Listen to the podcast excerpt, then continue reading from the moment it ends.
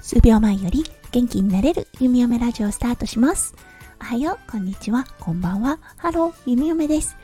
このラジオはオーストラリア在住18年の弓嫁が日々のハッピーや発見を声に乗せてお届けするふわっとトークラジオです。今日は2022年1月29日土曜日ですね。実は弓嫁、今朝日をね、ガンガン浴びながらの収録をいたしております。昨日はね、なんか眠れなかったんですよね。あのベッドの中でなんだか体の体勢寝る体勢が決まらなくってゴロゴロしてる時の辛さ皆さん分かっていただけるのではないでしょうか。うん、そしてあんまり良い眠りではなかったんですが妙にねパッと目が覚めることができて、うん、そこまでもう眠い眠いっていう感じではないんですよね。不思議なものですね。ということで今日は朝収録しております。今日も夏の日差しとなっているオーストラリア。今日はおそらく30度ぐらいまで上がる予定だと思います。はい、早速ですが今日のテーマ。ね昨日すごく反響いただきました。急にお昼寝をしなくなってしまった弓嫁の息子くん。はい、ほんとね、先輩ママたちからたくさんのね、優しいコメントをいただきました。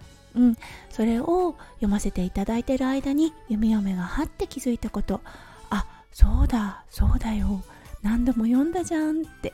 弓嫁もたくさんの育児書を見る中で確かに書いてあったこと。はい。息子くんも一人の人間だということですよね。そう。だからね成長の過程で眠くない日もあれば眠い日だってある。それをね皆さんのねコメントを拝見しているうちに気づいたんですよね。型にはめていたのは他でもなく弓嫁であってだからね眠くなければ寝なくたっていいんだなって思ったんです。確かに今までね利用していたこのお昼の時間お昼寝の時間の収録編集配信。うんこれはねなんとかなるんですよ。うん。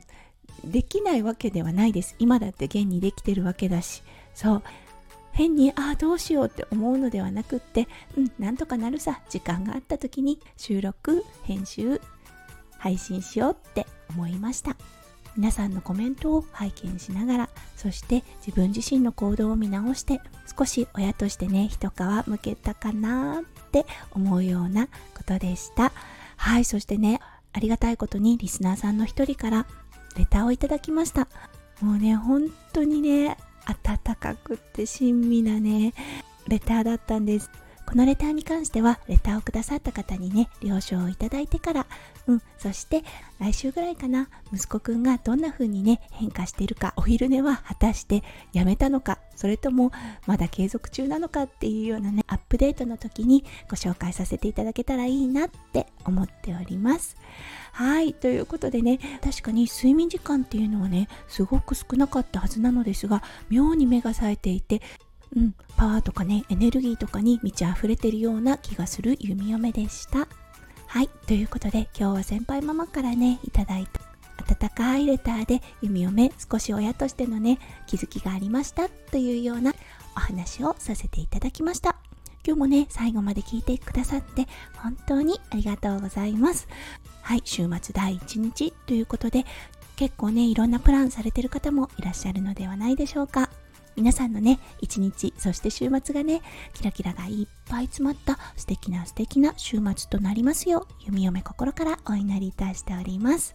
はい、それではまた明日の配信でお会いしましょう。数秒前より元気になれる弓嫁ラジオ、弓嫁でした。じゃあね、バイバイ。